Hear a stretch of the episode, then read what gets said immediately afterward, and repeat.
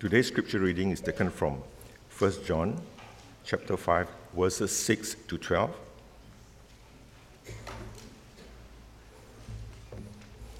First John chapter 5 verse 6.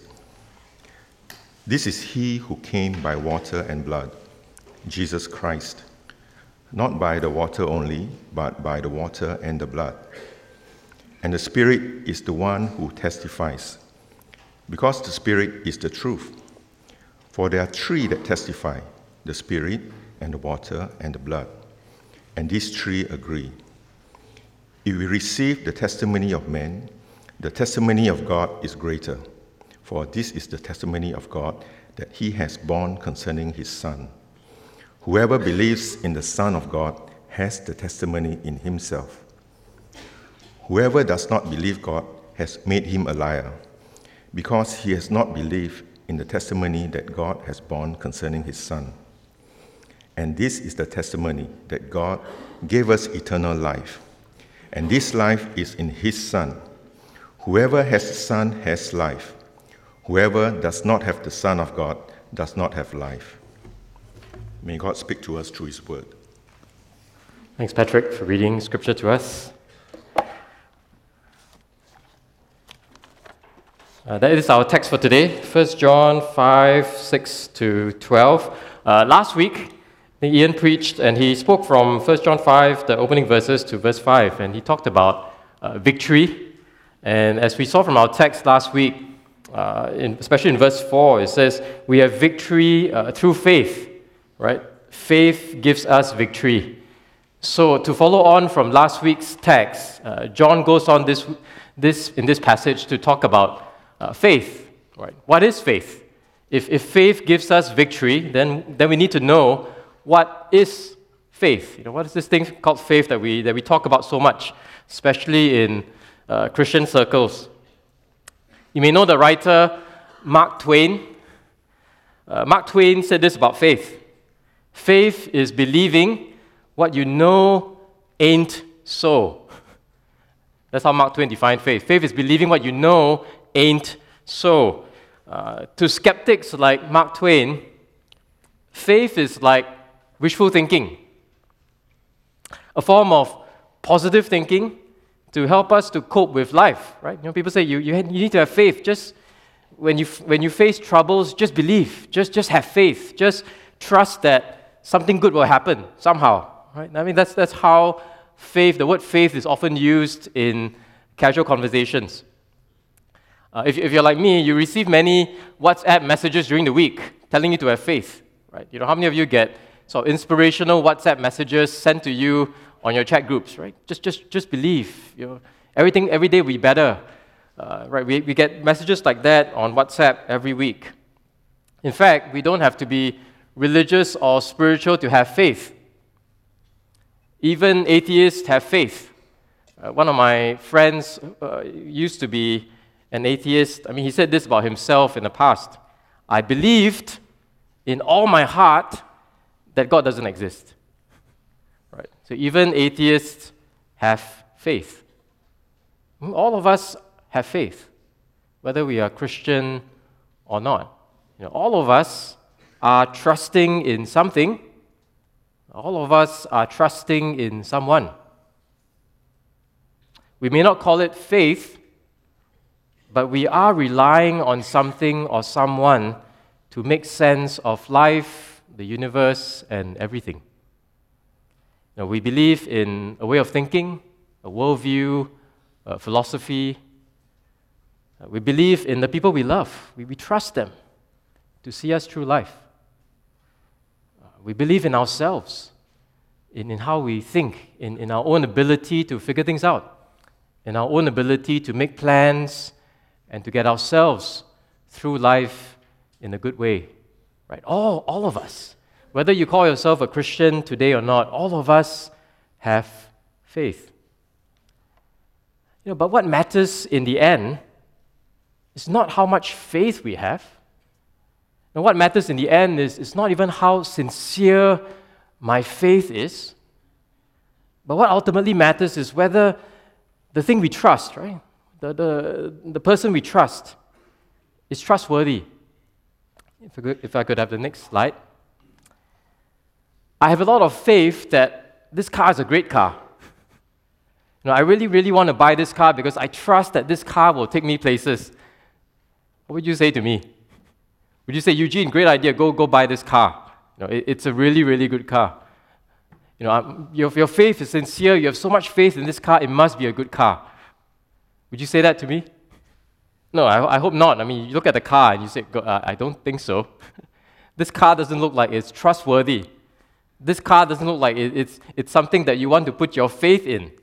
Right? No matter how much faith I may have, no matter how in, sincere my faith is in this car, it's a bad idea to buy this car and to, to drive it. The value of my faith doesn't actually depend on me. Uh, the value of my faith depends on the object of my faith, what I believe in, right? So, so my, the, if I have faith in this car, then my faith is of value if this car is able to be driven, right? It's a reliable car. But if not, then my faith is worthless. No matter how much faith I may have, no matter how sincere my faith may be. You know, this, this is very helpful, especially for, you know, sometimes in Christian circles, you talk to Christians, and many Christians feel discouraged because they feel that they don't have enough faith. Right? I think a lot of us struggle with, oh, we don't have enough faith. We need more faith. Uh, I, I put it to us this morning that the problem is not that we don't have enough faith. The problem is we, we don't, maybe, maybe we don't know who we are trusting in. We, we don't know the object of our faith well enough. Because again, the value of our faith doesn't depend on how much faith we have, but the value of our faith depends on who we're trusting in, what we're trusting in. So we, we're not saved by faith, friends. We are not saved by our faith. You know, this, this, could be, this could sound like a controversial statement, right? Wait, a minute. Wait a minute. What are you saying? We're not saved by faith? No, actually, strictly speaking, we're not. We're not saved by our faith, we're, we're saved by Jesus. Now, let me give you an illustration of this. Imagine a man who falls into the sea. And know he's struggling, he's about to drown. Someone sees him in the sea, and, he tr- eh, and this person throws the man in the sea a life preserver, you know, that ring, that life preserver. This man in the sea is struggling. He sees the life preserver that's, that's fallen near to him. He clings on to the life preserver, and great, he's saved. You know, but what, what saved this man's life? This is a life preserver, right? You know, his, yes, his hand held on to the life preserver and he was saved. But, but it would be strange for this man to come out of the water and saying, I'm, I'm so glad I saved myself because my hand held on. Right? No, he would say, Thank you for throwing the life preserver to me. This saved my life. And in the same way, faith is like the hand that holds on to that life preserver. But it's a life preserver that saves us, not the hand that holds on. The hand is merely the, the instrument that, that grips the object of faith. You know, American theologian Warfield wrote these words about faith. He says, It is not strictly speaking even faith in Christ that saves, but Christ that saves through faith. The saving power resides not exclusive resides exclusively not in the act of faith or the attitude of faith or the nature of faith, but in the object of faith. So, in other words, it's who we trust in that saves us, not how much faith we have or how sincere our faith may be. So, Jesus saves, not our faith. If Jesus is the one who saves, then we need to ask who is Jesus? Who is Jesus? Who's the Jesus that we trust in? Who's the Jesus that we have faith in? You know, the false teachers that, that uh, John writes about in 1 John you know, they all had faith. The, the problem was not a lack of faith. The false teachers all had faith. They believed. They believed in Jesus. But the Jesus that the false teachers believed in was a Jesus based on their own ideas about who he should be. So many people believe in a Jesus of their own making, according to their own ideas about who Jesus should be. You know, people believe in Jesus as a wise man, a good teacher. They believe in Jesus as a good moral example. Uh, they believe in Jesus as an advocate for family values, right, of, of morality. They believe in Jesus as a champion for social justice. Uh, we believe in Jesus as a political revolutionary who comes to free the oppressed. You know, many people believe in Jesus. And people want messiahs who look like them, who give them what they want. You know, some of us here may want a Jesus who gives us a comfortable and successful life, a Jesus who inspires us and makes us feel good about ourselves. So we all, many people believe in Jesus. But how can we be sure that the Jesus we believe in is the real Jesus? How can we be sure that the Jesus that we trust in is really worthy of our trust and will not let us down? So we need a trustworthy witness who will tell us the truth about Jesus. You know, when we think about biblical faith, it's, biblical faith is not blind, it's based on testimony. And whose testimony? Who should we believe? Now, this passage tells us that God is the one who testifies about Jesus.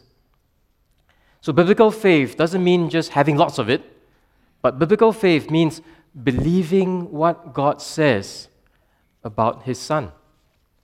So, the ideas that we have of Jesus are not our own, but the ideas that we have of Jesus come from what God says about Him, about His Son. So let's, let's begin with the first point. What God says about Jesus, verses 6 to 9. God speaks through three witnesses, and these three witnesses testify to the truth about Jesus. You know, the three witnesses in this passage are the water, the blood, and the Spirit. Now, John begins by talking about Jesus as He who came. Now, He who came, you know, in verse 6, this is He who came. Now, He who came is actually a messianic title, it's a messianic term. It comes from Psalm 118. Blessed is he who comes in the name of the Lord. So, straight away, John tells us you know, Jesus is he who came. Jesus is the Messiah, is the Christ. And the Christ just means God's chosen and anointed king, the one God has specially chosen to fulfill his purposes to save and to rule God's people. So, John tells us Jesus is he who came, the Christ who came. And, and how did Jesus come? John tells us he came by water and blood. What does this mean? Water and blood. You know, some say that this is a reference to John chapter 19, the crucifixion of Jesus. You know, in John chapter 19, verse 34, it says, One of the soldiers pierced Jesus' side with a spear, and at once there came out blood and water. So some say, oh, it's a reference to that right? Blood and water, water and blood. Well, I, I don't think so, because in, in that passage, John talks about what comes out of Jesus, which is blood and water. But, but here, what John is saying is that Jesus came by water and blood. It's not talking about what came out of Jesus, but how he came by water and blood. So, so, what, we, so what does that mean to come by water if it doesn't refer to this, the crucifixion scene? To come, when Jesus came by water, it means his baptism. You know, the Gospel of Luke says this about Jesus' baptism. When Jesus also had been baptized and was praying, the heavens were opened, and the Holy Spirit descended on him in bodily form, like a dove. And the voice came from heaven You are my beloved Son. With you I am well pleased. So when John talks about Jesus coming by water, John is referring to that baptism of Jesus and how at the baptism of Jesus, God says something about his son. God tells us the truth about his son at the baptism of Jesus. Right, that, that little quote at the end of verse 22 in Luke 3 You are my beloved son, with whom, with you, I am well pleased. Now, that, that little quote is actually a, a, a merging of two Old Testament passages. The first passage is Psalm 2. God quotes from Psalm 2 to show us that Jesus is his son and the all conquering king that Psalm 2 speaks about. What does Psalm 2 say? Verse 6 and 7. I have set my king on Zion, my holy hill. I will tell of the decree. The Lord said to me, You are my son. Today I have begotten you. So God says this about Jesus at his baptism, saying, Hey, this, this man who's being baptized is no ordinary man, but this man is my king, whom I will establish him, and he will rule over my kingdom. Right? Psalm 2. The second part of, the, of what God says at Jesus' baptism is taken from Isaiah 42. With you I'm well pleased. That little, that little phrase is taken from Isaiah 42, verse 1. Behold, my servant whom I uphold, my chosen, in whom my soul delights. With you I am well pleased. I put my spirit upon him. He will bring forth justice to the nations. Now, now why does God quote from Isaiah 42? Isaiah 42, if you read the rest of the chapter, Isaiah 42 speaks of the suffering servant that whom God will send, the suffering servant that Isaiah prophesied about. So by being baptized, Jesus was showing us the kind of king that he would be. Not, not a king that would conquer kingdoms by the might of his military power, but a king who is baptized a king who identifies with the weakness of his people. You know, if you think about it, Jesus didn't need to be baptized. Why? Because Jesus had no sin. And baptism is a sign that symbolizes repentance from sin. That's why John the Baptist is puzzled when Jesus says, I want to be baptized. John the Baptist looks at him and says, why, why do you, of all people, need to be baptized? In fact, I need to be baptized by you.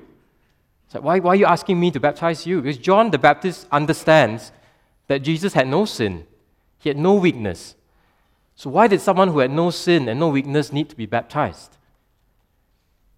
Our answer is actually from Isaiah 42. Jesus is the king who is also the suffering servant who comes, identifies with the weakness of people like us. He walks in our shoes. He bears our sin and our weaknesses in order that we might be saved. Which brings us to the next point, right? The blood. Jesus came by the water, and he came by the blood. the blood refers to Jesus' death on the cross. His blood cleanses us from all sin. First John tells us that in chapter 1, verse 7.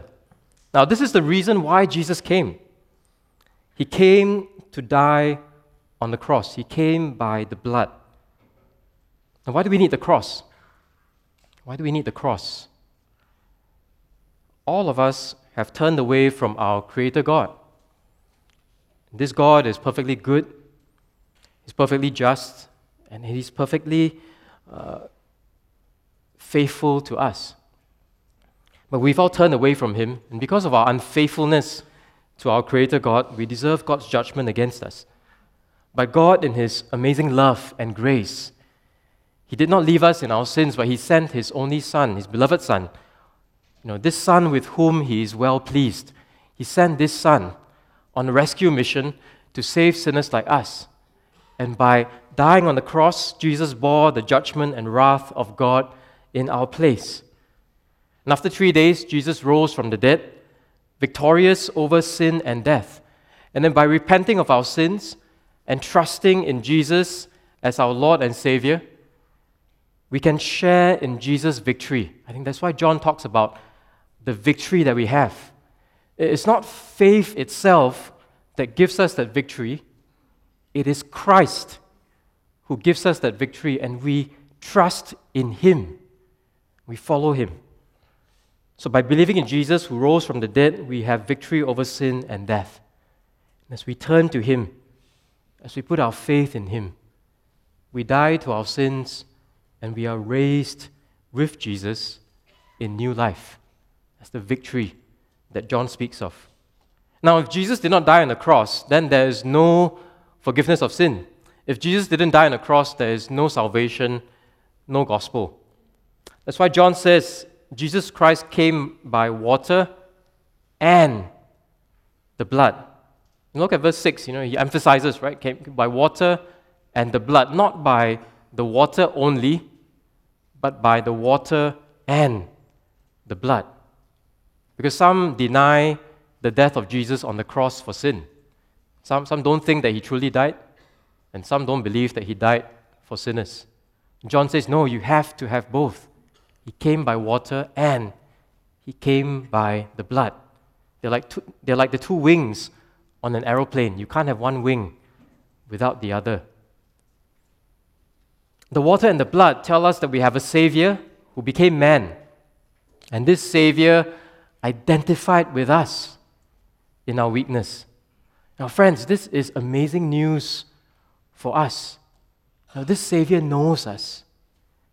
And, and He became flesh like us in order to identify with us fully, including with our sin and weakness. So, friends, when we think about, when we think about Jesus, we, we don't have to wait until we are strong before we come to Him.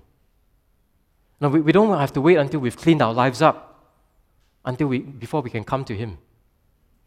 Friends, we don't have to wait to come to Jesus. We come to Him now. We come to Him now with our weaknesses. We come to Him now feeling the full weight of our sin. And we can come to Him now bearing our burdens, laying them before Him, and knowing that He will receive us. Because this king identifies with us. He came by water and the blood. We come to him empty handed, having nothing but our weakness and our sin, without any righteousness to show. This Jesus will show us mercy and grace. Friends, this, this is the amazing invitation that we have even now that we can come to Him and find mercy and grace. Friends, do we know the Jesus of the Bible? You know, do we know this Jesus? Not the Jesus of our own making, not the Jesus of our own imagination, but Jesus as he's spoken of by God. Because he came by water and the blood. You know, if you're here and you know, maybe you don't call yourself a Christian and you're thinking, how do I find out more about this Jesus that we've just been talking about?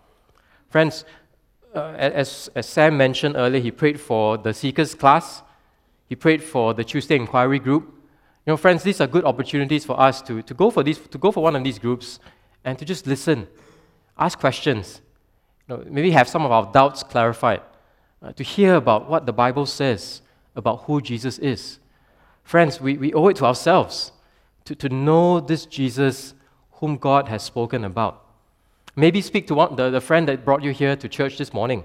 I, I asked that friend, you know, can you tell me more about Jesus? Maybe you'd like to read the Bible with me to, to kind of explain who Jesus is from His Word, from God's Word. You know, after service, there'll be elders standing at the, the various doors. So feel free to come stop, talk to us and, and ask us, hey, can you maybe tell me more about the sermon or, or Jesus? Tell, tell me more about who this person is that I should trust in. You know, any one of us would be happy to talk to you more after the service. You know, why do we talk so much about Jesus? Because he is the anchor of our faith. Right, friends, remember, we're not saved by our faith, we're saved by Jesus.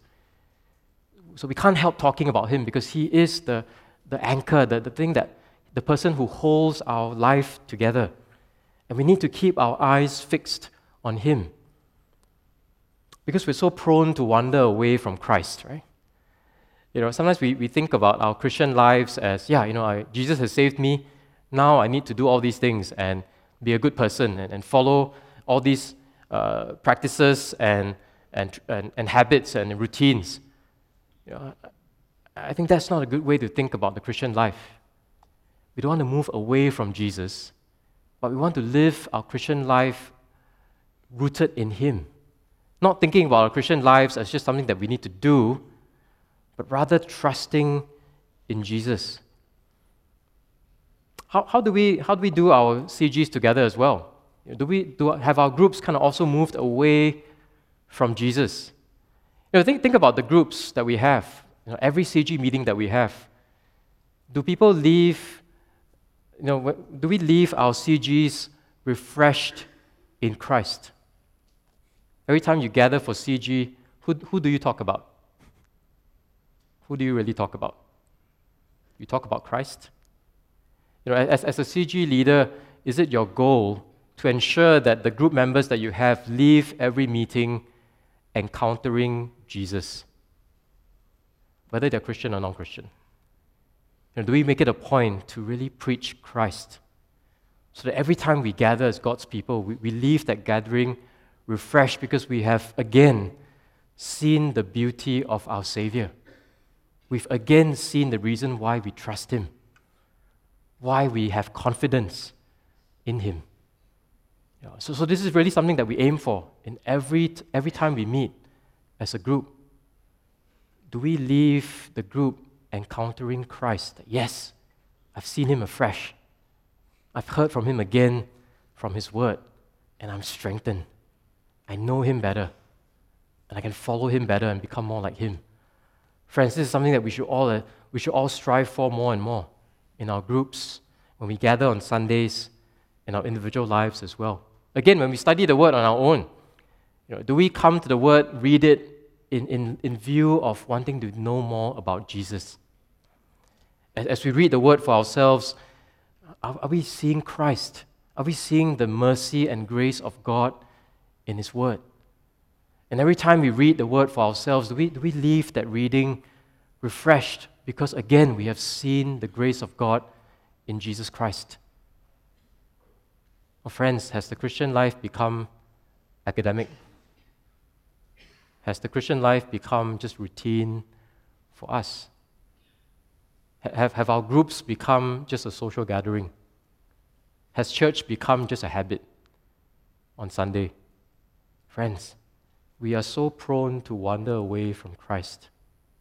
We're so prone to forget that our lives are really rooted in Him that He is the source of our life.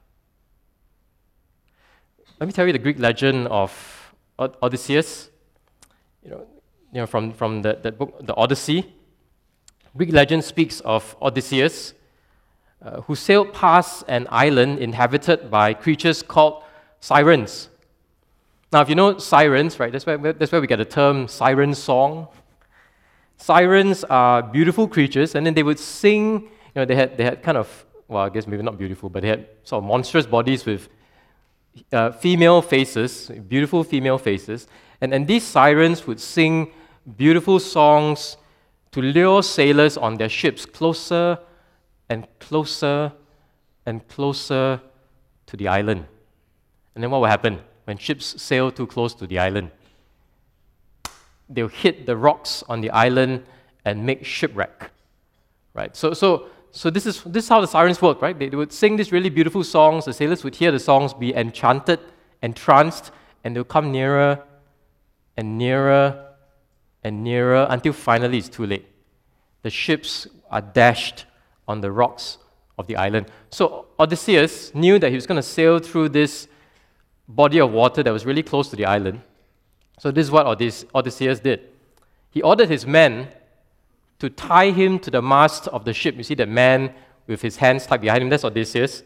So he, t- he ordered his men to tie him to the mast of the ship and not to release him, no matter how much he would beg. Right? So, so his, uh, he could hear the siren songs, and he, he, he, told, this, he told the men, you know, Don't set me free. So, so it's true enough, when Odysseus, when Odysseus heard the songs of the siren, he he started to yearn to go closer and closer to the island. He started to pull at the ropes that were holding him to the mast. He demanded to be set free, but his men followed his orders and made his ropes even tighter. So Odysseus couldn't be, he couldn't get himself free. The men held on to Odysseus, kept him from making shipwreck of their, of their ship, uh, losing all of their lives. And because of this, all of them made it safely past the island. because Odysseus was tied to the mast the whole time. Why do I share the story about Odysseus tying, being tied to the mast? Now, we should do for one another what Odysseus' men did for him. You know, we, we hear the siren songs of the world. And when we hear the siren songs of the world, the world lures us closer and closer and closer. And then some people make shipwreck of their faith, dashed on the rocks of their worldly desires. So we need to be tied to the mast. We, we need to kind of hold on to one another because we're all prone to wander away from Christ. We need to hold on to one another. We, we need to say to one another, tie me to Christ. Tie me to Christ so I, I'm not enchanted by the siren songs of this world, that I don't wander further and further away from Him. Tie me to Christ. Now, God has brought us together as a church so that we can help one another to keep following Jesus.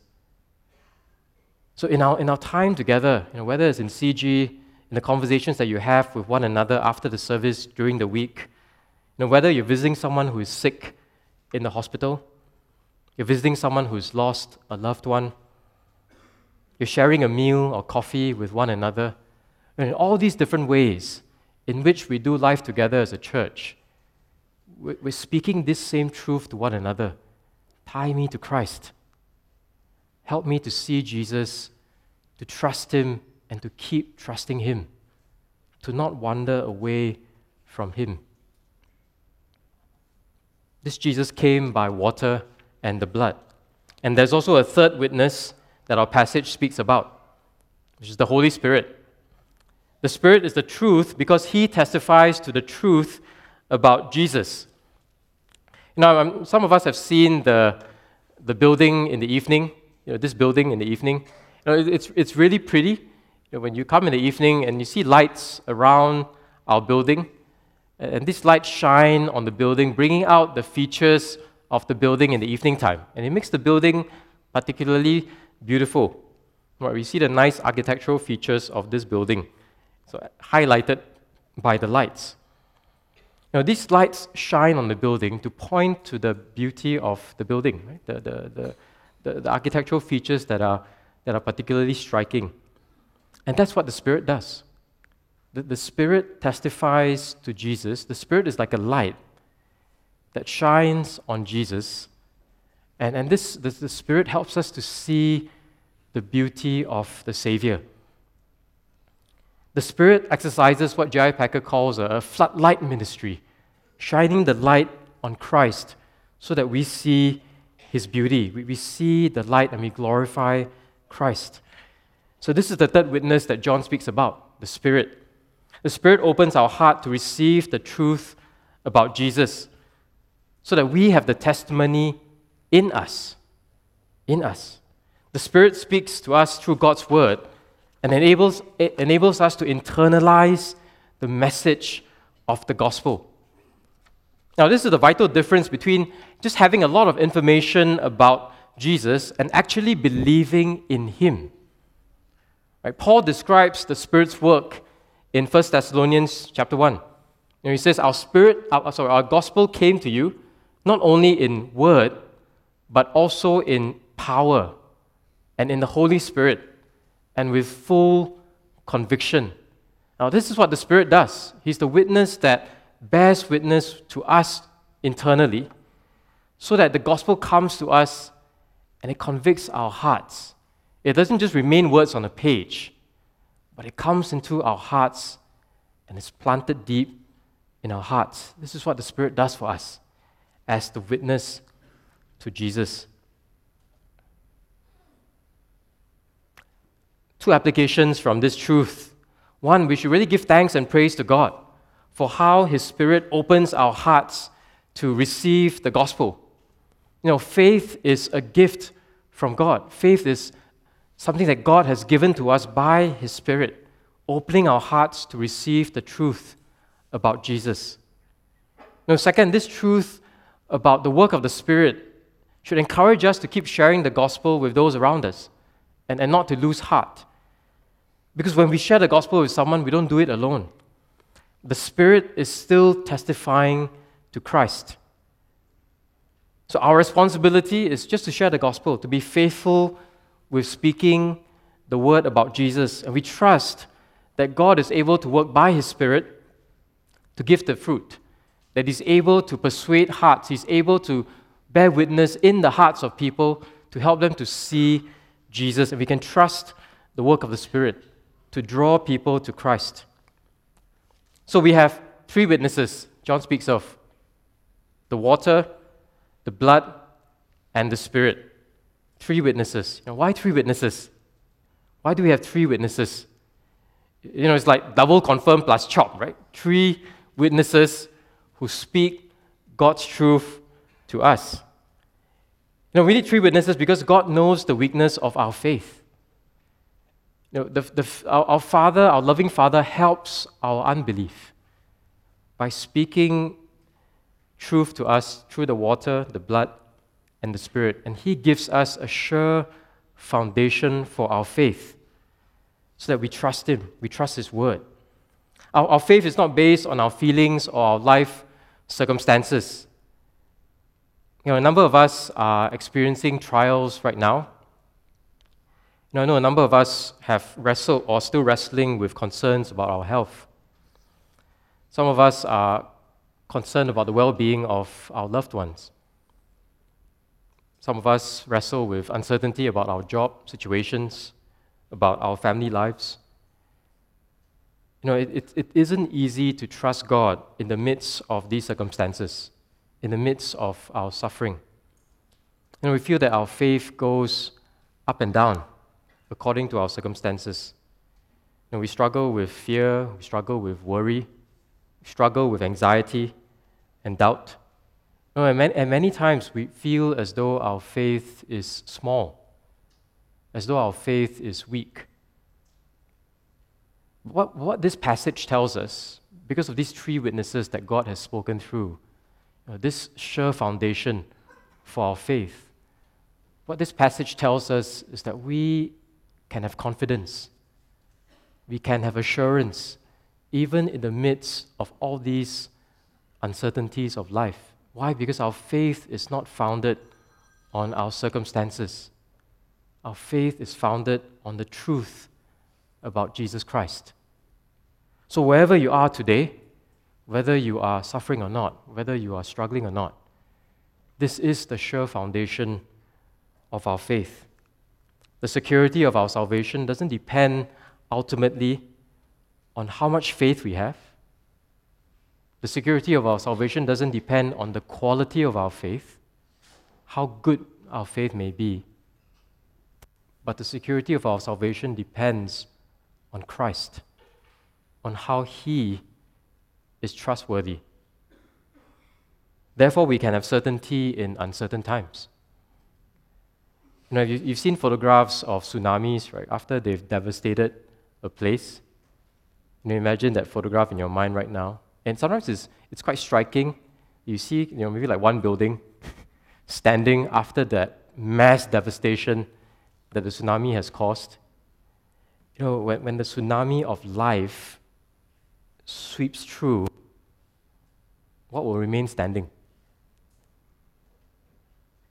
Now, this passage tells us is this truth about Jesus, whom God has testified to, right, by the water, the blood, and His Spirit. This truth about Jesus will remain standing when the tsunamis of life are done with us.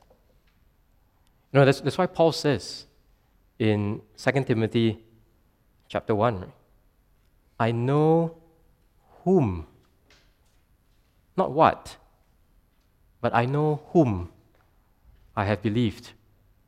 And I'm convinced that He, He is able to guard until that day what has been entrusted to me.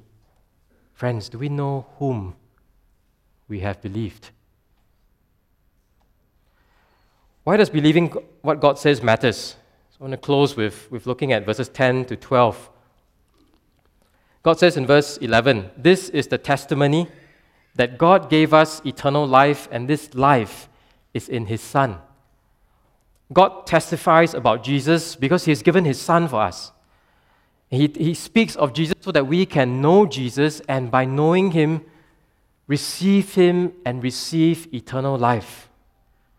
Believing what God says about His Son is not just an academic exercise, it's not just an intellectual exercise. Believing what God says about His Son matters because our eternal destiny is at stake, friends. Our eternal destiny is at stake. You know, we make many life decisions based on what we hear from others, right? You know, we, we get married based on what we hear from our, you know, future spouse. We trust them. And when they say, I do, we, we trust them, right? We, we, we, make those, we, we make that major life decision because we trust them. We make a major life decision about work because we trust what our employer says that job will be. I will pay you every month. Okay, I trust you. you know, I, I, believe your testimony, so I, will sign on and I'll, I'll, I'll work for you. Right? So we make so many life decisions based on the testimony of men.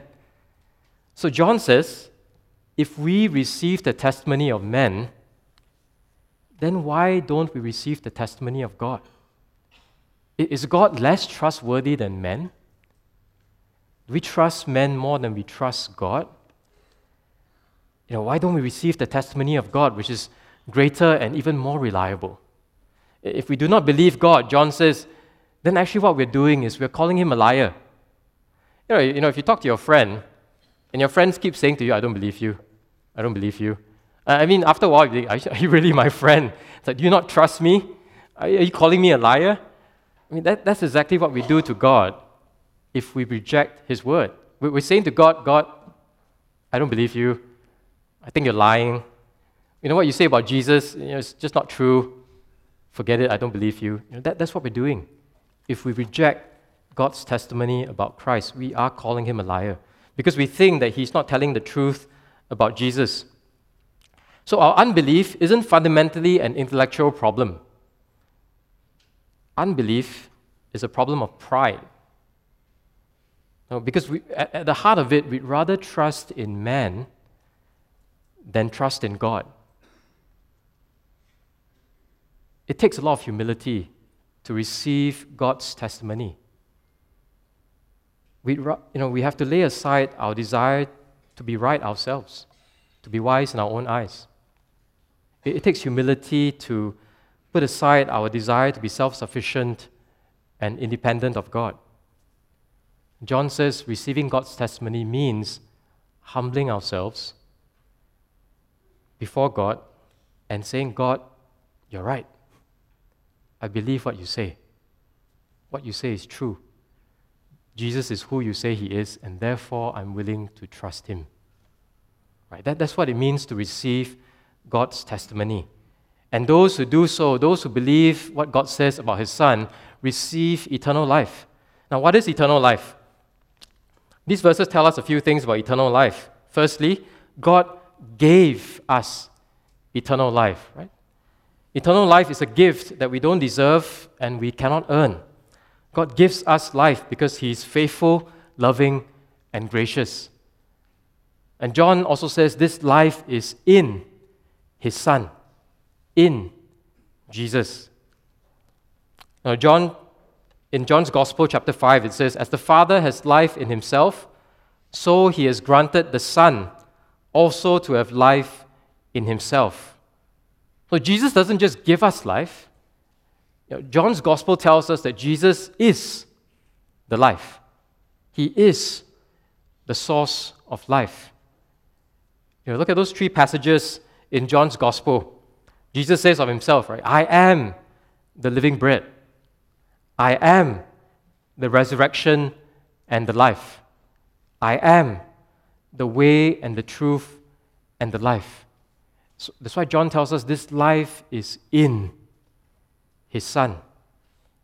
So, believing what God says about Jesus means more than just believing facts about Jesus, it means believing into Jesus. It means leaning the whole weight of our lives leading the whole weight of our confidence into Jesus. You know, it's like that title of that popular book, right? Lean in. We have to lean in, not into ourselves, not into something else, but lean in into Jesus. It's like, it's like sitting on a chair, right? You, you rest your whole weight on that chair because you trust in that chair to hold you up. Right? You, you don't kind of hedge your bets. Right? When you sit on the chair, you don't kind of hedge your bets and put some weight on your, on your feet and put some weight on the chair. No, your whole weight is on the chair. And of course, if the chair gives way, too bad. You know? But your whole weight is on the chair. Lean in, friends. Lean in to Christ. Every part of you, every part of your life, lean in to Christ. That's what it means to believe into Him. Don't, don't hedge your bets. You know, don't, don't say, yeah, 50% Jesus and maybe 50% something else. Don't hedge your bets. It's all into Jesus. And trust your whole life to Him. Why? Because God has spoken the truth about Him, and you can trust what God has said, unless you're calling Him a liar. So John says in verse 10 Whoever believes in the Son of God has the testimony in himself. So we internalize the good news about Jesus so that it transforms our life. We have His Word in us. Right? You know, I, I love eating durians. And sometimes I have friends from overseas, and you know, they, they ask me, so tell us what's distinctive about Singapore. I always tell them, ah, maybe you want to try durian, right? Go, go have some durian. You know, and they ask me, so what does it taste like? And I always don't know how to describe what it tastes like. Right? I mean, uh, I don't know. I don't know. I don't know how to describe what durian tastes like. Why don't you just try it, right? So that's exactly what John is saying, right? You you have the testimony in you. It's like having the durian in you, right? Uh, you know, I, I can't describe what it's like, but you need the testimony in you. You need to taste and see that the Lord is good. You need to trust Him. Taste have Him. Have Him in you, and then you know. Right? Taste and see. Whoever has the Son has life. And that's present tense. Having the Son and having the life are present tense. You can have Jesus now, and you can have eternal life now. We can have an ongoing relationship with Jesus as we live out the new life that we have in Him. You know, friends, this is not a marriage of convenience. Right? This is not just trusting in Jesus to get something, but rather this is a union of love and trust. A true union of love and trust. And we can say, if we have Jesus, we can say, My beloved is mine, and I am his. Friends, do we have Jesus now? What does it look like to have Jesus now? It means believing and obeying his word means confessing our sins and repenting and trusting in Jesus to make us clean. Having Jesus now means experiencing the joy of fellowship with God, the joy of fellowship with God's people. Having Jesus now means that we love God's people as God has loved us. Having Jesus now means that we have the assurance that we are God's beloved children. Having Jesus now means that we have the confidence to come to God as our Heavenly Father and to ask Him in prayer. Having Jesus now means that we look forward with anticipation that one day we will be glorified with Christ. We shall be like Him when He appears. Friends, this is what it means to have Jesus now. Eternal life is not just something in the future, eternal life is now, in the present. As we have Jesus, as we live out the new life that we've been given by Him. So, have we believed what God says about His Son? And, and do we have the Son? Let's pray together.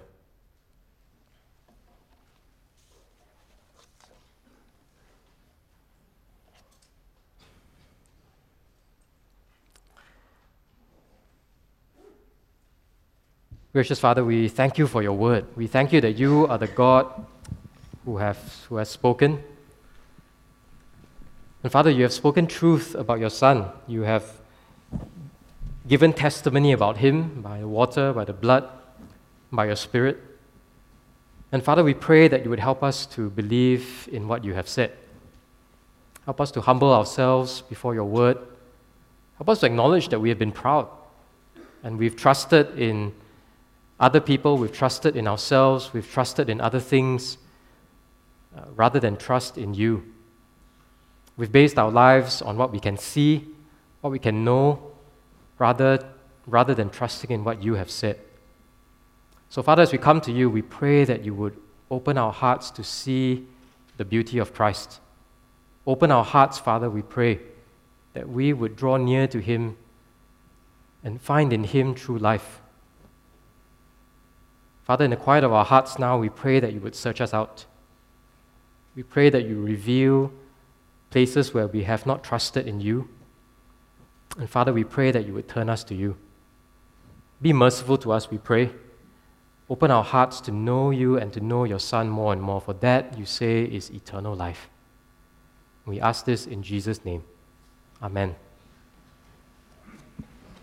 Let us rise. Come behold the wondrous mystery of Christ.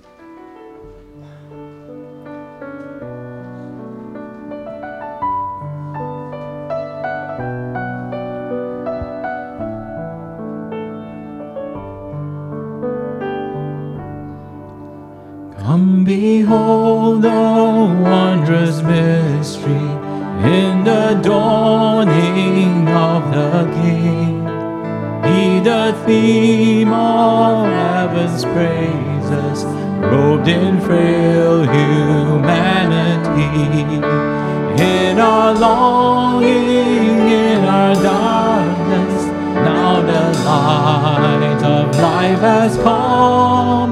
Look to Christ who condescended, took on flesh to ransom us.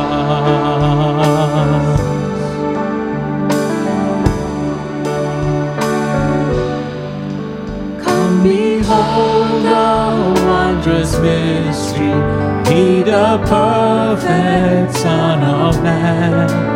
In His living, in His suffering, never trace nor stain of sin. See the true and better Adam come to save the hellbound man. Christ the great and sure fulfillment of the Lord in Him we stand.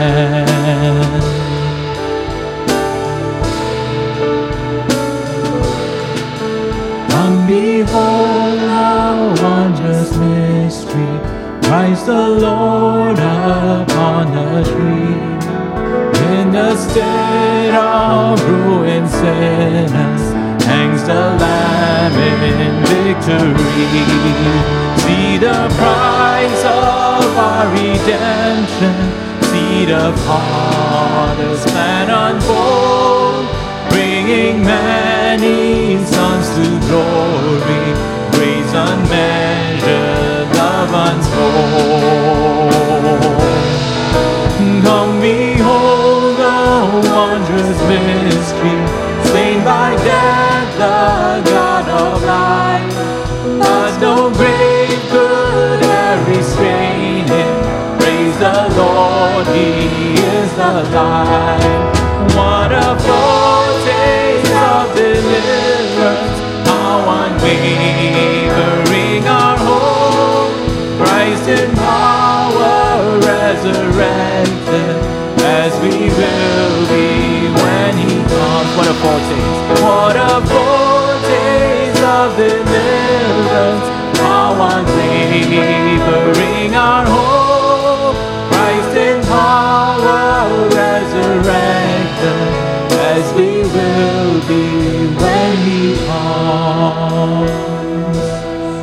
remain standing as we hear these words from Ephesians chapter 3.